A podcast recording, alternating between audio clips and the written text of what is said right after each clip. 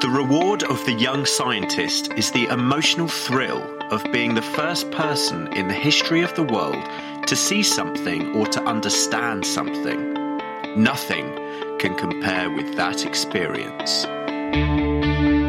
The Interplanetary Podcast. The exploration of space for the benefit of all mankind. Your hosts here in London, Matthew Russell and Jamie Franklin.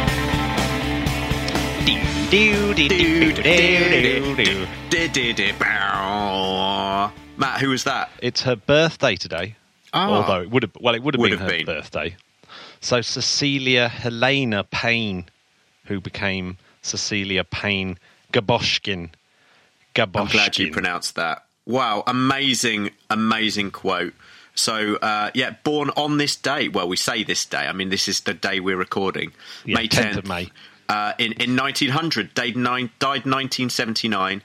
Uh, she was a British uh, American astronomer and astrophysicist who, in 1925, proposed in her PhD thesis an explanation for the composition of stars in terms of the relative abundances of hydrogen and helium. A- an astronomy great. So, do, do you want to hear the second part of that quote? Hit me. The reward of the old scientist is the sense of having seen a vague sketch grow into a masterly landscape.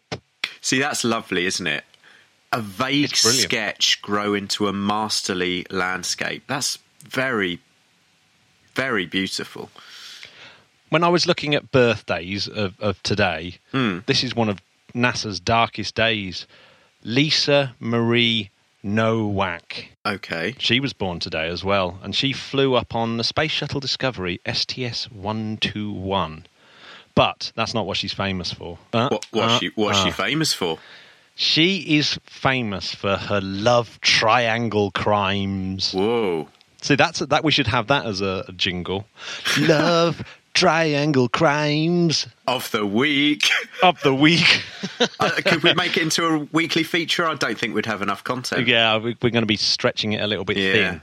Yeah. But yeah, so yeah, she she had an affair with uh, STS one one six pilot William Oefelein, Ooh. uh, and they admitted to having a two year affair. Well, she had basically attacked his girlfriend, like Oh. tried to tried to kidnap her. Air Blimey. Force Captain Colleen Shipman. So yeah, it was all pretty nasty. My And- lord. And, they're, they're the first astronauts ever to be dis- dismissed from NASA. Wow. Yeah. I've got so many questions, Matt. I mean, did did she fly with the guy that she was having an affair with?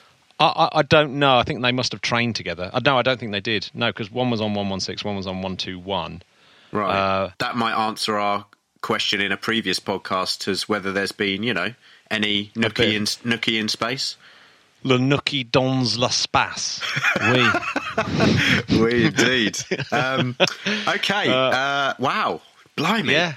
Yeah. Matt, I quite like. I quite like a bit more of that. Could we have crimes, crimes in the Yeah, space industry? Yeah, sort of yeah, Feature. seedy crimes of space. Yeah. Yeah. I think we should. Yeah, yeah. No, it's it's a it's a very intriguing one. There was all sorts of stuff going on. Like they were accusing all the astronauts of being drunk when they were flying up to the space station and stuff like this. And it's like it, it, it all went completely. Well, it we was did a big, hear of it was a big news story at the time. didn't we? Oh yeah, but yeah, but that was Remember? Russians. They were Oh, yeah. that was the old style Russian. Old Um, school. That's just water to them anyway. They don't just. Exactly. They don't. They don't get drunk. Um, Matt, Well, it's good for their spirit. we've got some shout outs to do. We certainly do. Let's do it. This has been a long time coming. Shout out to Dylan Thompson. Big up yourself, DT. Yeah, he's been a bang out patron of the show. Thank you for listening and spreading the word. But Yes. the biggest, the biggest thanks should go to our uh, Daedalus level show producers, of which we have a new one. Who we got? Jeffrey Marlam has Yes, welcome Jeff. on board. Welcome, Jeffrey. Absolutely, so so awesome to have yet another show producer, and of course Matt Gilliland. Cheers, Matt. I- I'm going to shout them out at the beginning rather than at the end, but we've got our Skylon legends and regular c- contributors. I have to say they're quite active in, in giving us some. Yeah, I love hearing the comments from these dudes and dudesses. So we've got Bob Hodges, Richard Swain, we've got Carol Sim, Yeah, we still don't know how to say that. We should, I we reckon should maybe it's get into audio it over. Yeah. I reckon. Karel? Yeah. Erin Edwards and Julio Aprea. The f- the Wow. infamous Julio. The infamous Aprea. Julio. Wow, I mean, th- what a bunch! I mean, if you want to join that bunch, how'd you go about it, Matt? If you, you just, I think you just go straight to the Patreon page and bang, you're done. Interplanetary. That's You're, it. do- you're done Patreon. though. Boom, you're done now. Oh, we are in Jamie, touch. We are in touch with the youth today, aren't Yeah, we? Yeah, you're looking a bit shook now, Jamie. Yeah, are but you don't shook? worry. Any anyone listening to this podcast is protected. Oh God, man, we're going to have to go a long way to uh, Well- redeem ourselves, aren't we? Well, it's, it's fine. I just edit that out. gotcha, Right. gotcha. Matt, what what's happening in? I'd like to know what's happening Mm-hmm. in US space news. Do you know what we've done this week? It, is we've split it out into lots of different nations. The one thing that that's been coming up on our feeds quite a lot is that people want to hear about stuff that's happening internationally. So Yeah. we'll deal with the US space news because that's what everyone else talks about, really. But then there's lots of other space news from all around the world. It's not all about the US, Matt. No, but this let's let's do the US first. Let's let's kick that one down. Talking of kicking, um, uh, Jim Bridenstine or Bride of Frankenstein, as Ah, I like yes. to call him. He uh, made his first public speech as NASA administrator, Uh-huh. and he used the phrase, "This will not be Lucy and the football again." Do you know what that means? Uh, what what's that reference to? I don't know. Well, I I was I was racking my brain, going, "What does that mean?" It's it's Charlie Brown, I think. You know, when uh, Lucy, his Charlie Brown's mate, used to hold the football, and, and every time she used to whip it away, and he would fall over. Uh, I don't. I, I, I, I'm not in that generation, Matt. But I, yeah, but I, I yeah, understand it's- what it's you cult- mean. It's a cultural generation thing, isn't it? Yeah. So Yeah. that's what it means. It's uh, it's it was this trick that she always used to play on Charlie Brown. and always promised him that she wasn't going to do it, and she always did. I used to hate when I was a kid. I used to hate Lucy for doing it. It was horrible. Yeah. But uh, yeah, that's what he meant. Basically, he's saying that uh, this time round we are going to the moon. We're not going to we're not going to pull it away at the last Not last gonna second. dilly dally. That's exciting. But in his speech, he didn't even mention SLS or the Orion spacecraft. So that's funny in a speech about going back to the moon, not mentioning those two things. I wonder if uh, he's had a chat with Trump yet. Do you think he's had a chat with him? He's Trump's man. They're buddies. Really? Big bodies. They're big bodies. Oh, that's a bit scary. I want you to tell everybody that we're going to the moon. We are going to the moon. Oh, I really want to do a Trump impression. I just can't do it. It's so annoying. Nobody goes to the moon like I do. That sounded. Yeah, it's pretty bad, isn't it? yeah, I don't know where we're going with that. Got work on that. Um, but there's been another. There's been another uh, uh, appointment, and uh, congratulations to Megan Powers. nice one, who's, Megs. uh, Yeah, who's now the agency's press secretary. See what I'm I'm, but, I'm buttering her up so that Yeah. you know we get special treatment. oh, that would be uh, nice. Now we we talked about Insight, of course, last week, We did. uh, and it did indeed fly up on Saturday, and Jake from We Martians did indeed watch that launch. oh, yes, Jake.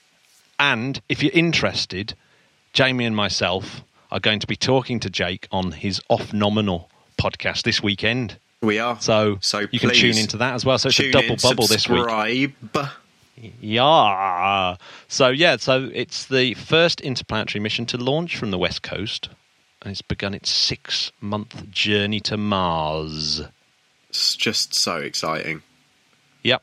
But also on board, what's really exciting is on board was was uh, a couple of six-unit CubeSats Hmm. called Mars Cube One or Marco Mm-hmm. A and B. Uh, and they're the first CubeSats to go beyond Earth orbit. So for the first time ever, we've got these little um, CubeSats out in space. That is beautiful. So, out hey, in Matt, deep I tell space, you, I should say. I tell you what we should quickly mention while we're on the subject of Mars is Mm-hmm. we had an interesting uh, tweet response to one of my queries, didn't we? hmm Yeah, we did. Um, and let me just check. That was uh, Jeff Snively. Sorry if I've pronounced that wrong. Um, but if you remember, uh, it was the uh, why, uh, if they're collecting soil samples, are they dropping it all around, over the place. scattering them Yeah. around all over the place. And he said uh, to the point in the latest podcast about leaving canisters all over the place. Uh, I once heard that it has to do with not putting all the eggs in one basket for contamination. If a private mission contaminates one, the others are fine. So, That's, that's a cheers great that, response. Love that. Yeah, I, I, it's I not mean, the one we, I was we need to expecting get it, either. That was we brilliant. need to obviously get it verified, um, but I love that. Yeah, I love the fact that he read it somewhere. Yeah, That's always the way, isn't it? You yeah. never find that? Where the did you source. read it? Anyway, I've I've written a load of bump about Insight, but I don't think we need to bother. I think if you want to hear about, if you want to hear the bump, tune into uh, Off Nominal Cool. because That we'll is a- pro- almost certainly talk a, a lot about Insight because I'm sure Jake's going to wax lyrical. That is a hell of a cliffhanger. Uh, also, you you uh, posted a question on Instagram of what people wanted to talk about.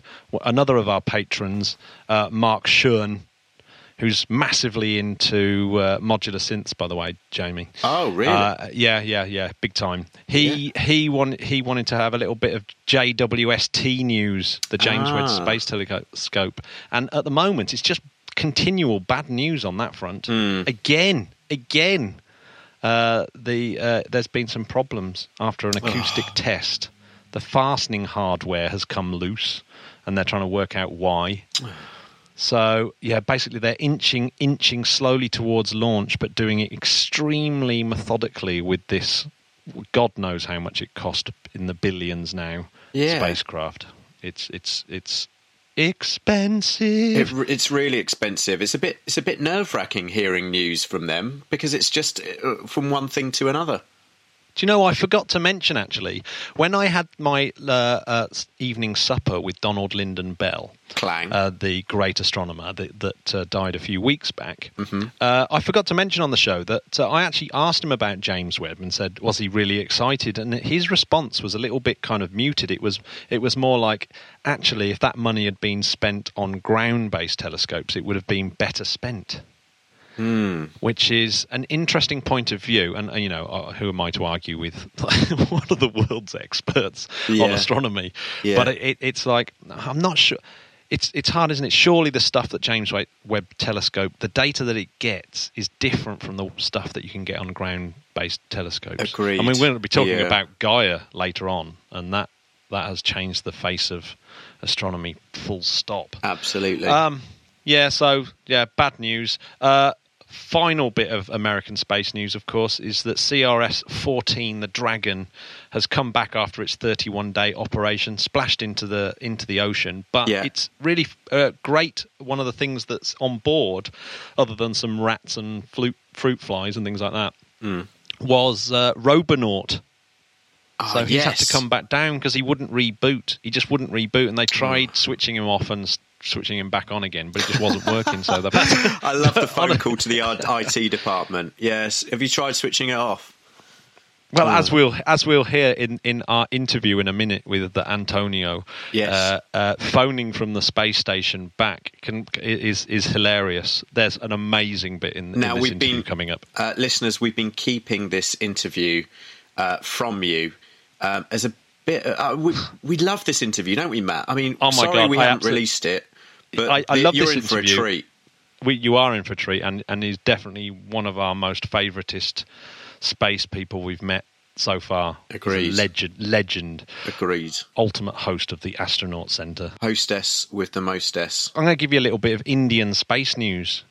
Go for it. Uh, there's a guy called Kay Sivan. I think he's the chairman, the big boss man of the ISRO. Uh-huh. And uh, yeah, so he's been talking about how he's giving sort of private enterprise a few years to sort of catch up on the technical issues uh, uh, to get, you know, local native satellite building done properly so that, it, that it's not, you know, it's not screwed up, etc., etc. So, uh, but he also talked about GSAT six and what went wrong, and he said it's it, it was a spark that could have caused it that led to a sh- short circuit because they're using a much more powerful satellite bus. Right. That's why they've recalled GSAT eleven. But one of the things he said was that when they built the Mars orbiter, um, because that's that spacecraft is so sensitive, they didn't run uh, a certain set of tests called the critical pressure test. And then for some reason, because they didn't run it on that, they didn't run it on subsequent satellites. So, so that's why they're bringing GSAT 11 back to run this critical pressure test on it. Hmm. Interesting. There we go.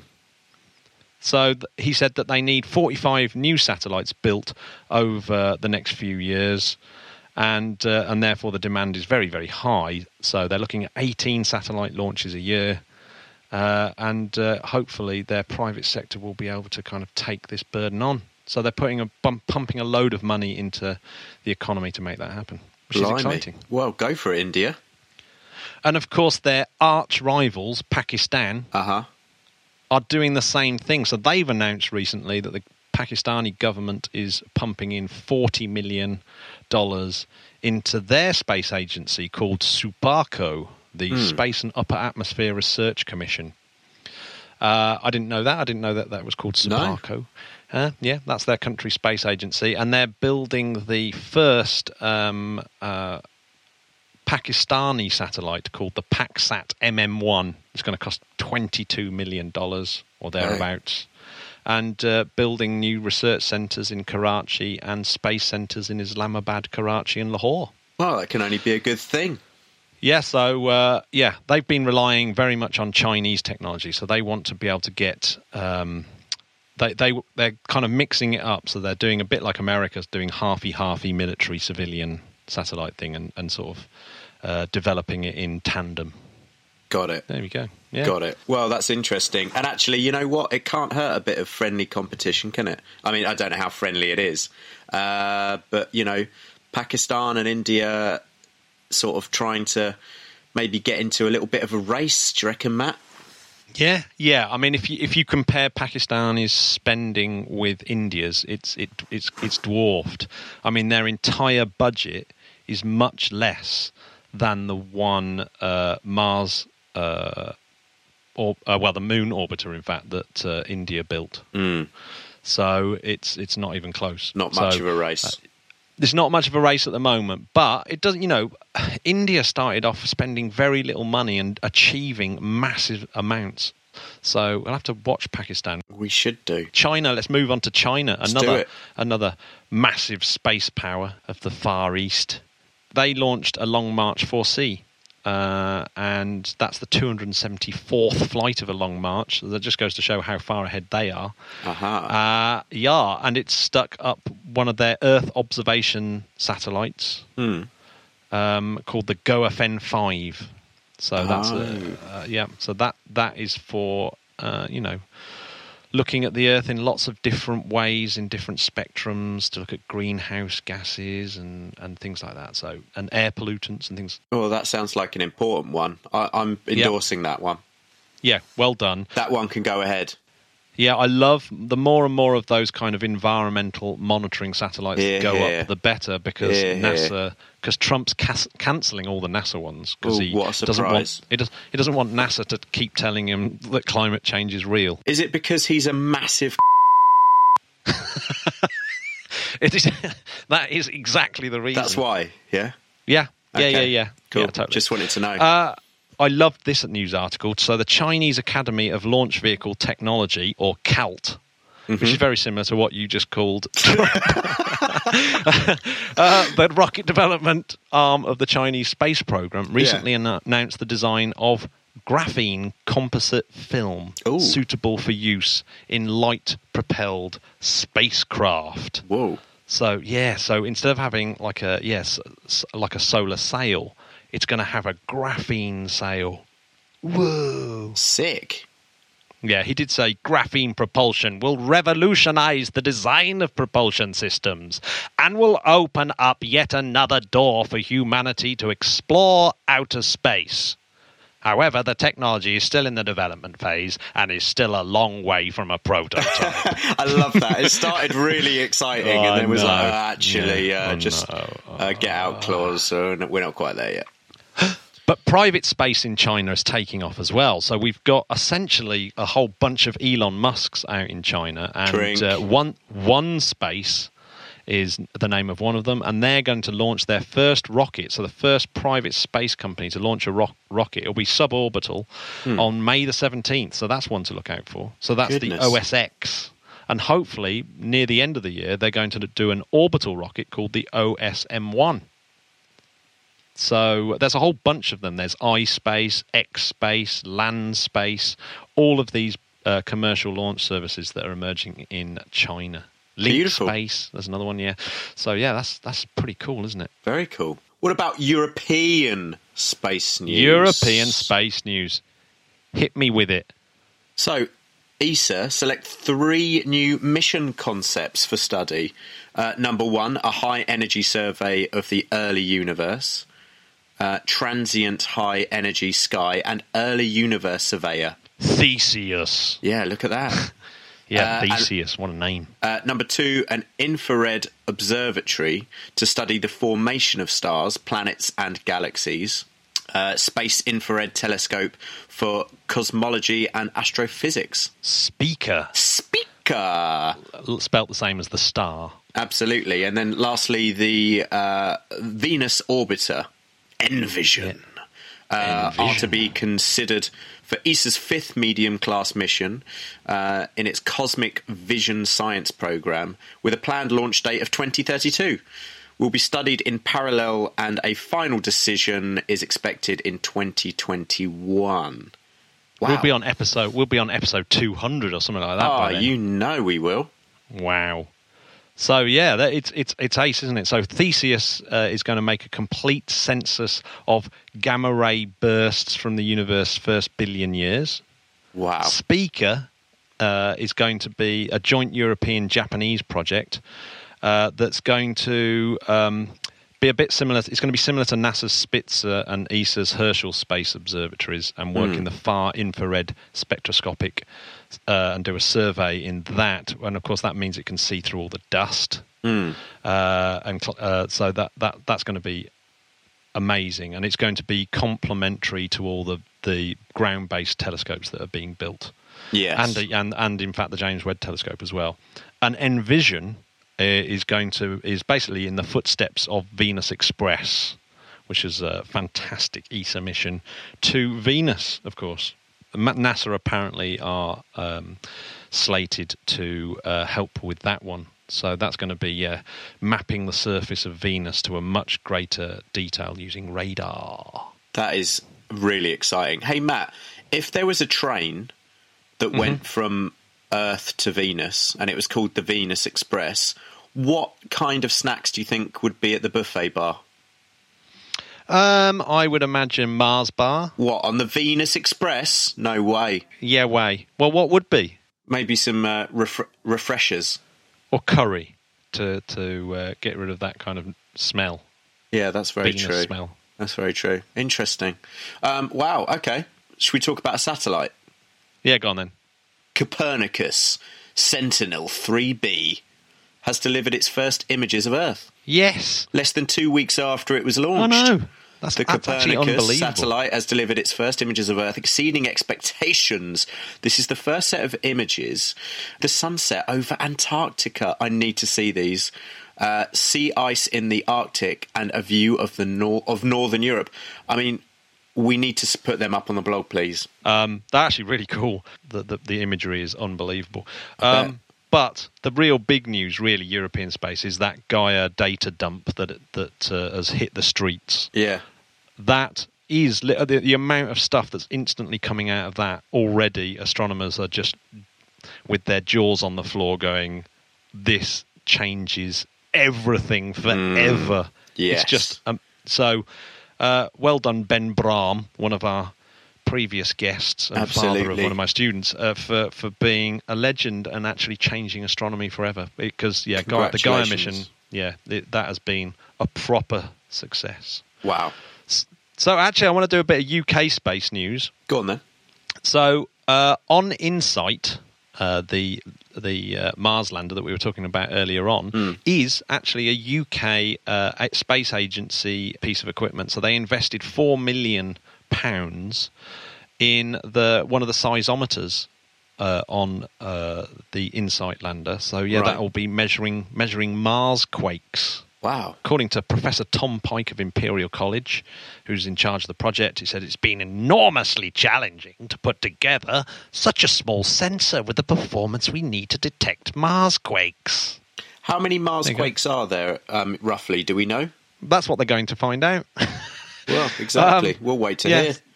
and that was done with a little bit of help from France, Switzerland, Germany, and America. Hey Matt, I'd like to. I'd like to just remind you Mm-hmm. that Britain makes forty percent of the world's small satellites. Did you know that? Uh, that that is an amazing statistic, isn't it? Forty percent. Forty percent, and and a lot of them are made in the very town that I'm I'm I'm doing this um, podcast from. We're going Guildford. there soon, aren't we, Matt? Oh yes, and we're actually going on a guided tour of Surrey satellites. I, I we will have to wait. get some interviews and, and uh, yeah, bring them interviews back. a go go on that one. Absolutely. Japan. What's the Japanese space news? Well, it's all about the SS 520, isn't it? It's made the Guinness Book of World Records, Matt. Smallest orbital rocket. Size 9.54 metres.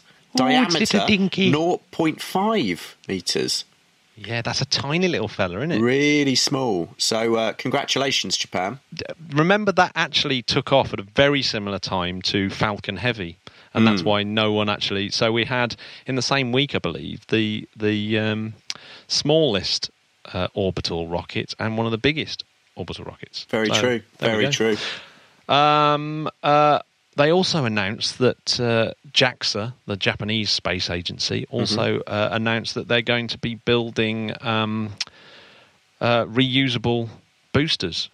Uh, and there's a brilliant footage of, of a reusable booster that, that sort of goes up and back down. It looks like a sort of traffic cone. Yeah. So uh, yeah, like an upside down ice cream cone. Um, and it's and it's quite phenomenal, but it doesn't go. I mean, obviously, it doesn't go very very high. It's, it's nowhere near in the same league as uh, SpaceX. But yeah, they they they're they're massively investing in that type of technology. So they're uh, doing 100 meters at first, and then increasing that to 5,000 meters or five kilometers, if you like. Uh, so yeah, that's so they're they're going down that route of um, of of testing reusable rockets. Beautiful. Um, so, on to Russia, Matt. Russia.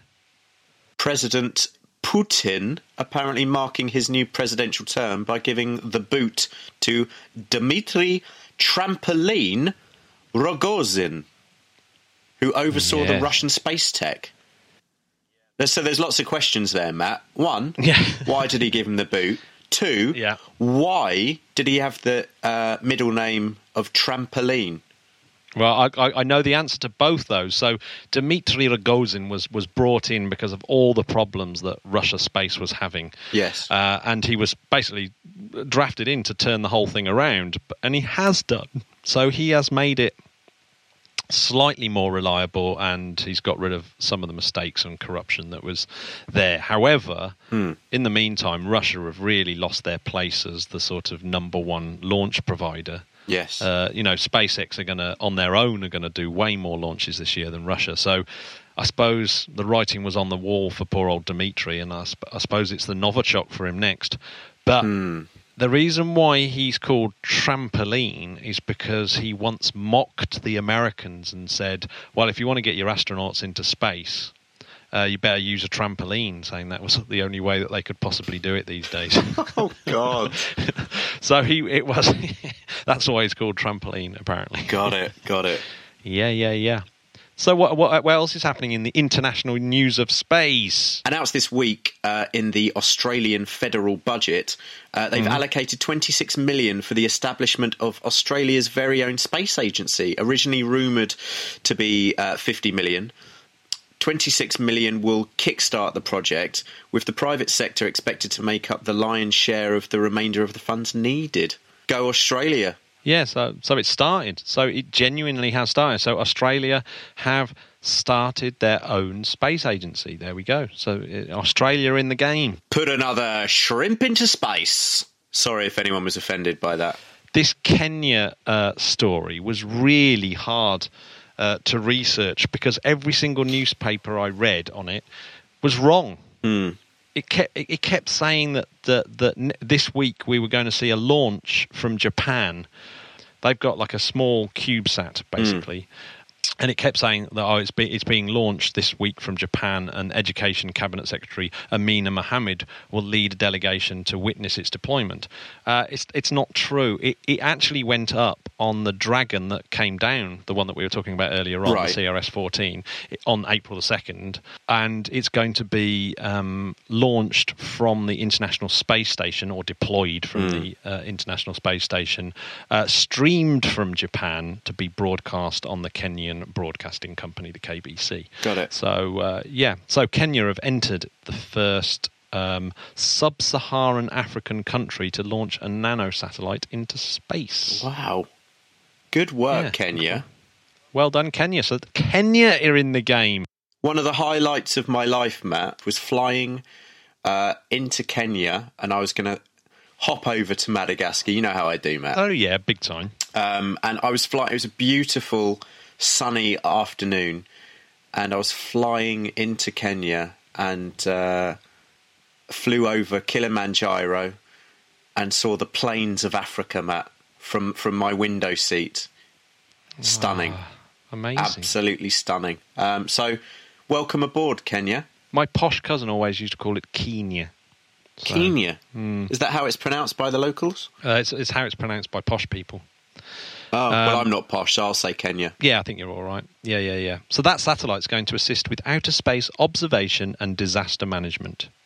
And I Got have it. one last piece of international space news. Go on. And this one's from Dubai. Okay. So the Dubai Aviation Engineering Projects, or DAPE, the DAEP, has produced the creation of a multi-mode superport at Dubai's Al Maktoum International Airport, and they're going to call it the Cosmotropolis. How cool is that? To provide a single hub for all sub and supersonic air travel, space access, and hyperloop transportation in the United Arab Emirates. Ah, there we go. They've been talking about Hyperloop transportation for a while. amazing. Wow. Uh, that- Amazing. can you imagine that? An airport's got all that going on. Oh, I, I, I don't even mean incredible. an airport. I mean a cosmotropolis. Yeah, exactly. Get it right, Grandad. So there's going to be people hyperlooping in, zipping up to the moon. Oh, all they need now is an orbital ring going round and, and, and an access point at Dubai. Then they'd be kicking it. That would be a welcome addition. I mean, And- incredible. Good work. Good work. Good work. The whole. Just, but that's me. just that's just this week in the world. It's it's amazing. Isn't it? There's a lot going One on week. internationally in space, and you really get the feeling that space is hotting up again. That there's a lot. this Ah, this really commercial, like yeah, the commercial aspect of space is It's just definitely. there's so much great news, Matt. I just can't stop sneezing. no, it's weird. Does it? does good news always make you sneeze? Yeah, it does. It, uh, you know, and also I'd like to say that if anyone knows anyone who's walking around saying that, you know, they're bored today, why not tell them to research what's going on in space and get involved via the Interplanetary podcast? Was that a good advert, Matt? It is a fantastic advert. You, sh- you should write for um, Saatchi and Saatchi. Oh, I might. Mm, talking Nah. of people who are Yeah. massively a space legend, we now have our inter- interview with the most amazing host and all-round wonderful chap, Antonio Fortunato. He really was. So uh, massive, massive thanks to him. Uh, this was a while ago now, but we still talk about this, don't we, Matt?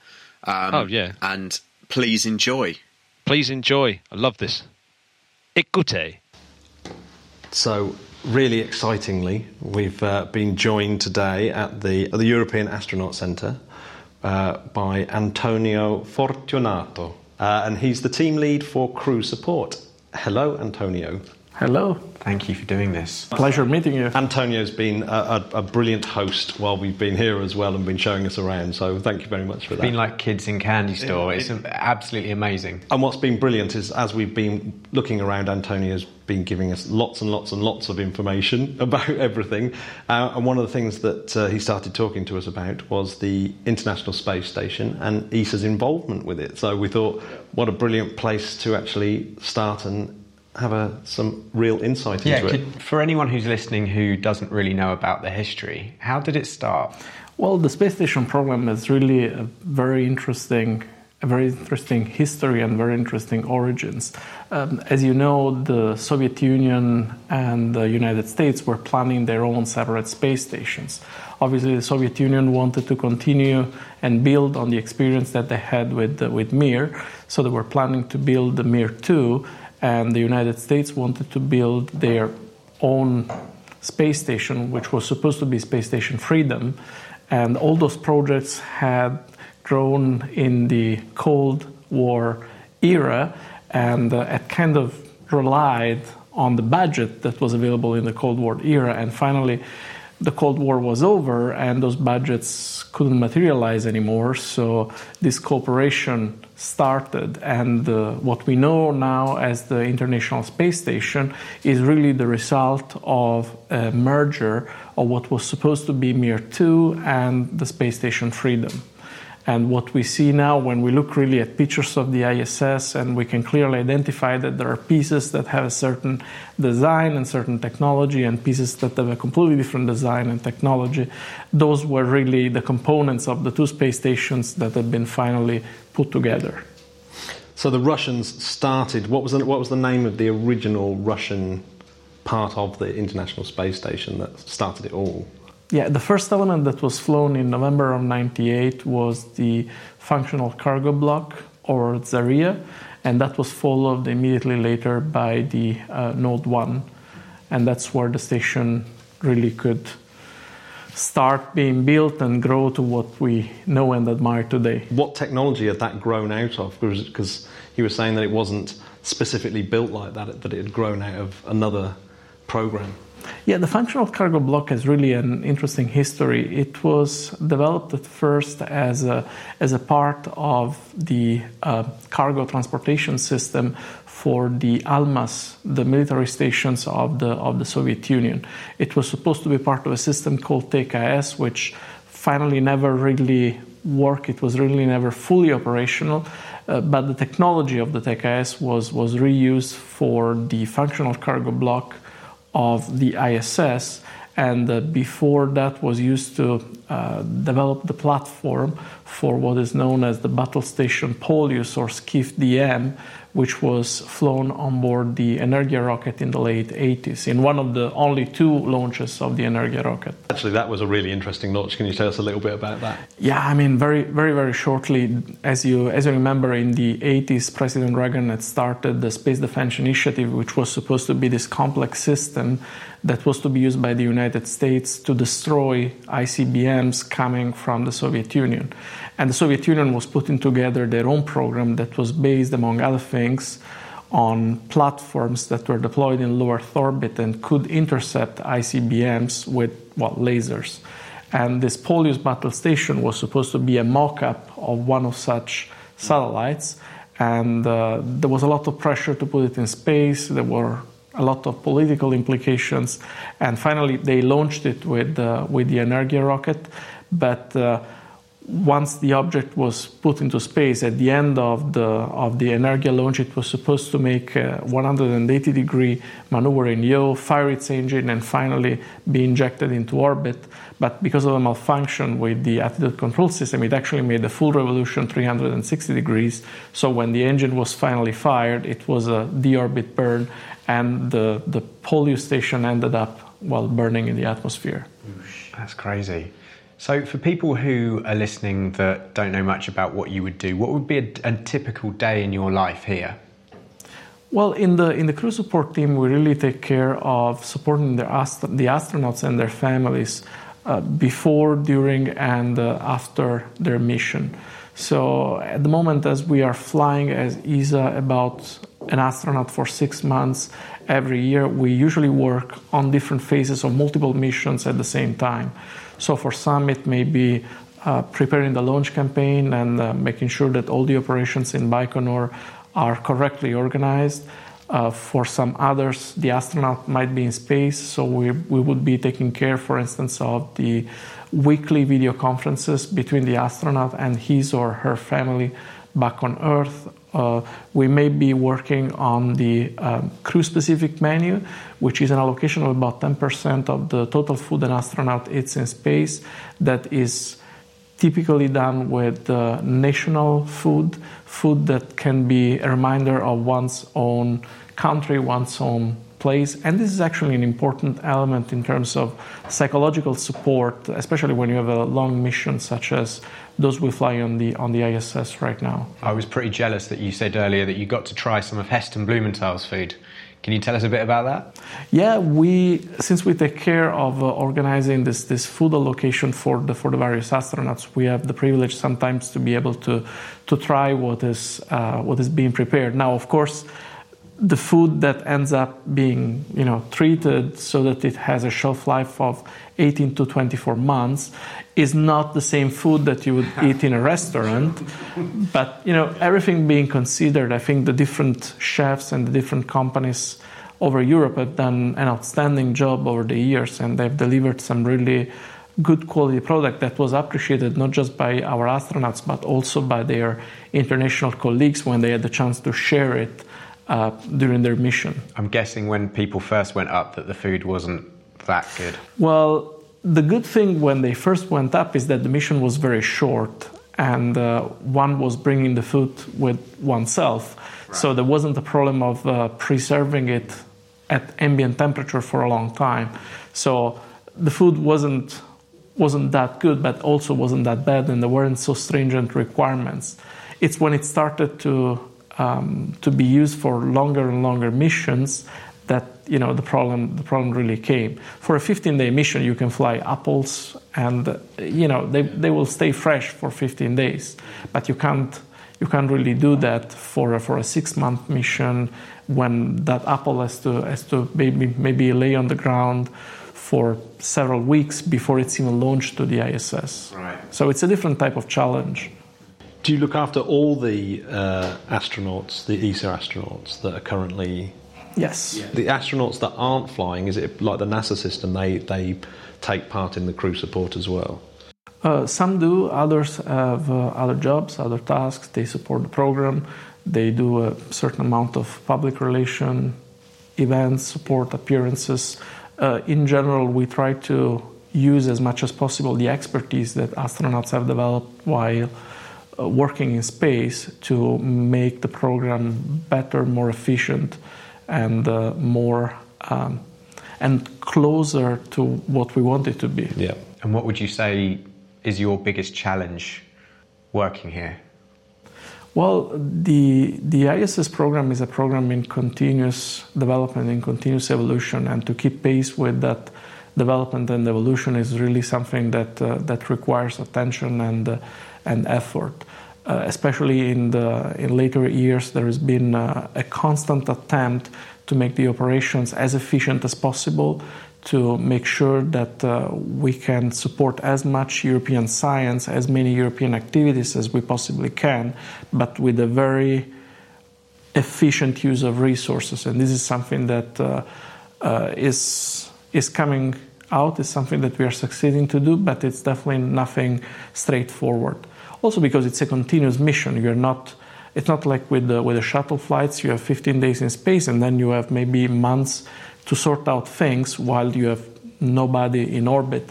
The ISS is a continuous program, so whatever change you make, it has to be made in such a way that you're not breaking ongoing operations, and this is definitely a big challenge. Yeah. And if you look back through your career here, is there is there a, something that you're most proud of? Well, the the big advantage, the big bonus of having worked here at EAC is that I had the, I had the chance of participating in so many different activities that are related in a way or another to to a mission. I, what I really enjoyed very much is the is the support in the mission control as a spacecraft communicator the European equivalent of the Capcom, and uh, yeah, to be to become the Eurocom lead was something that was really a, a nice moment for me. Do you have a special phone when you're talking to people who are on the space station? How does it work? Is it just normal?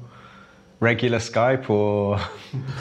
well, as a matter of fact, you have uh, you have very different ways of communicating with the astronauts. Mm. Uh, astronauts, for non-official communications, they can even call you on your normal phone, and uh, sometimes it does happen. It happened to me once while I was at the dentist, which wasn't exactly. you got a space station coming up on your phone. yeah, try explain your dentist. I really have to take this one because it's yeah, a space yeah. station. How important? yeah, right. I, I, I, heard it oh, already. Oh, oh wow, yeah, that's actually amazing. Yeah, that's hilarious.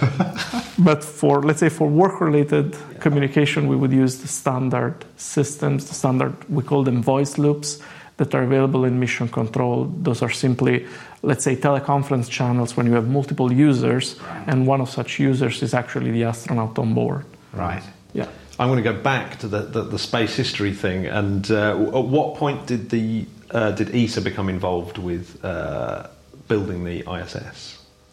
Well, ESA in the late 80s, early 90s was working on the uh, Columbus program, which was supposed to be a complex program made of different really bits and pieces, including at some point there was a, a lunar component, there was a human transportation component that was known as Hermes, and uh, also in that case, at some point, uh, reality sunk in, and we had to we had to realize that probably we had to use more modest yeah. means, and uh, that's when we. Um, we basically decided to provide as our main contribution to the International Space Station what was then called the Attached Pressurized Module, what is now known as Columbus. Uh, but actually, Europe also built, European industry built other modules and other components of the ISS, such as Node 2, Node 3, the cupola, the MPLMs that were flown with the space shuttle. Uh, Europe actually contributed quite, uh, quite a bit to the space station program. Yeah, because it's something that you don't hear very often. Is just the, the amount that, that of work that has been carried out by by ESA for, for the International Space absolutely, Station. Absolutely, absolutely. That is really something that, uh, as Europeans, we should be very proud of. The ATV and, and the building of that. Were you were you were you here when that was being developed? I was here when it was when it was operating. When it was operating. Yeah. So EAC was actually responsible for the astronaut training of the of the ATV. We had different crews that uh, took care of cargo operations, but also docking and undocking training here at EAC.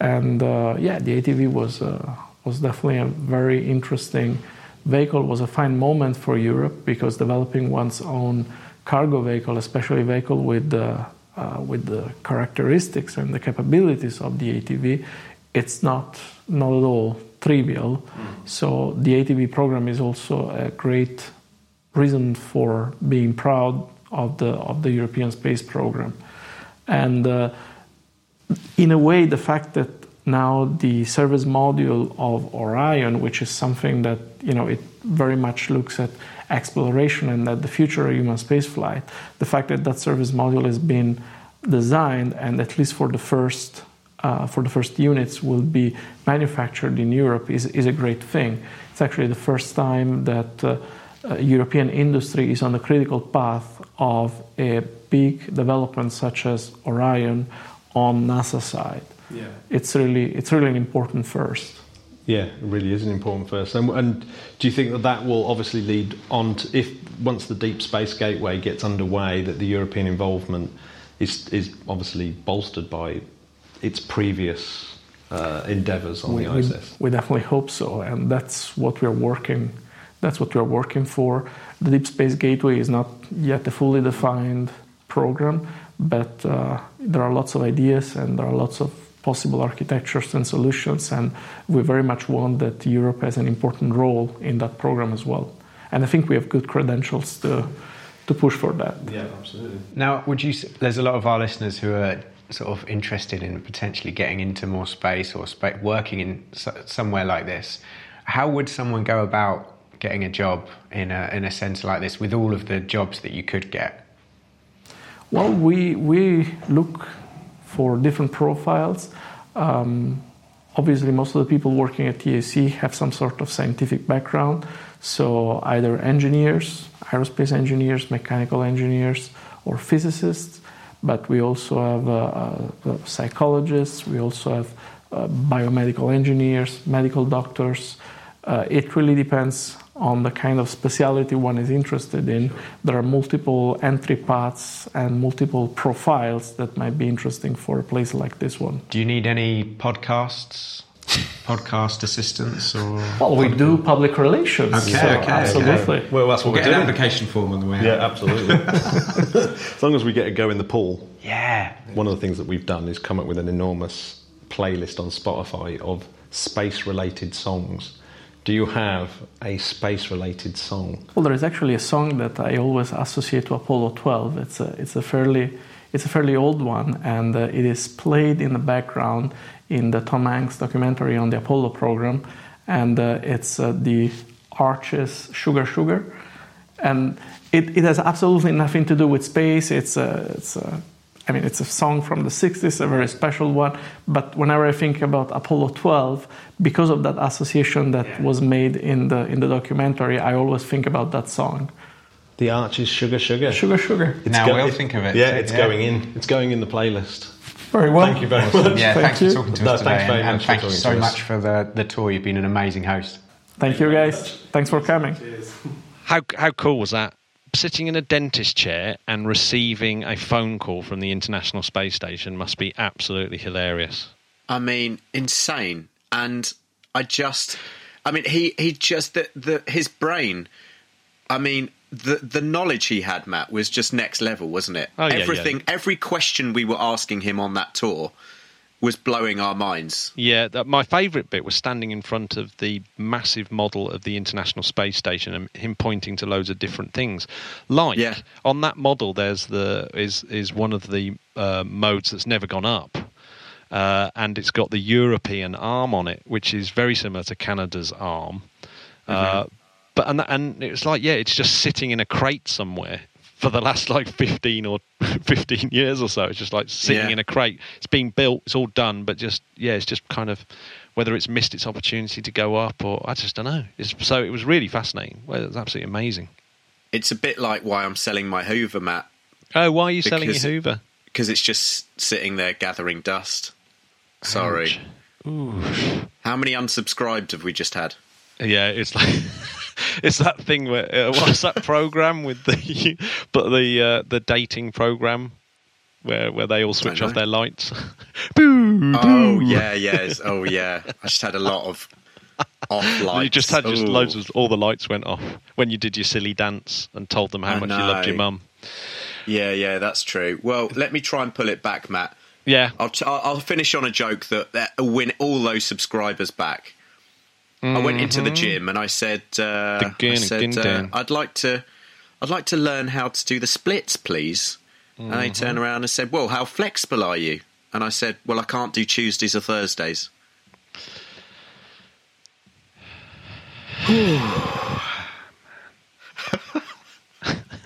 All right, I've uh, no, hey, I've got one. I've got one. oh, here we go. If you're driving around London and you see a spaceman, what should you do? Go on. Park in it, man.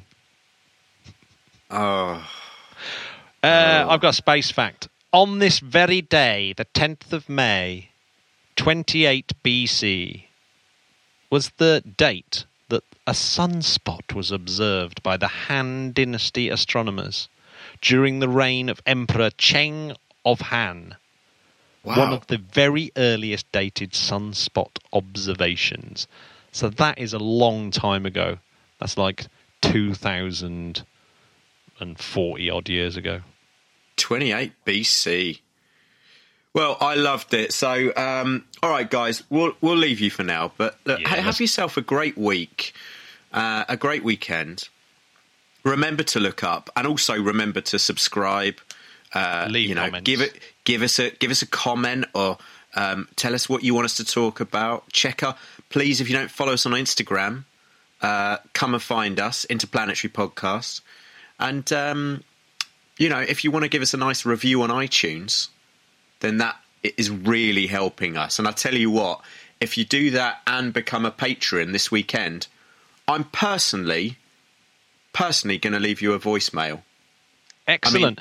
Matt, who could turn that down? um, I don't think anyone can.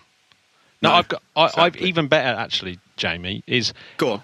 Our, our our listenership is really really international. So people out there who are reading their local newspapers and see a bit of local space news that might not make it into the international arena certainly not over here in blighty why not drop us a, a line and let us know what's happening uh, in your in your local space area? Because we, we're going to read it out in our international space news. It's almost like we could have some global scouts. You know what I mean? yeah do it Feed, feeding us news. We'd love that. let's let these people go now they've had Oh, enough do we ha- do we have to? no we could keep them on let's just keep going Nah, only kidding. Let's go. Let's go. Okay, yes. I've, I've got to go. I've got to go, Jamie. I've got things to Well, do, I'll- people to see, I'll see. I'll see you soon. young minds to shape. Oh God, God help them. Um, see you soon, podcasts. Bye bye. Bye.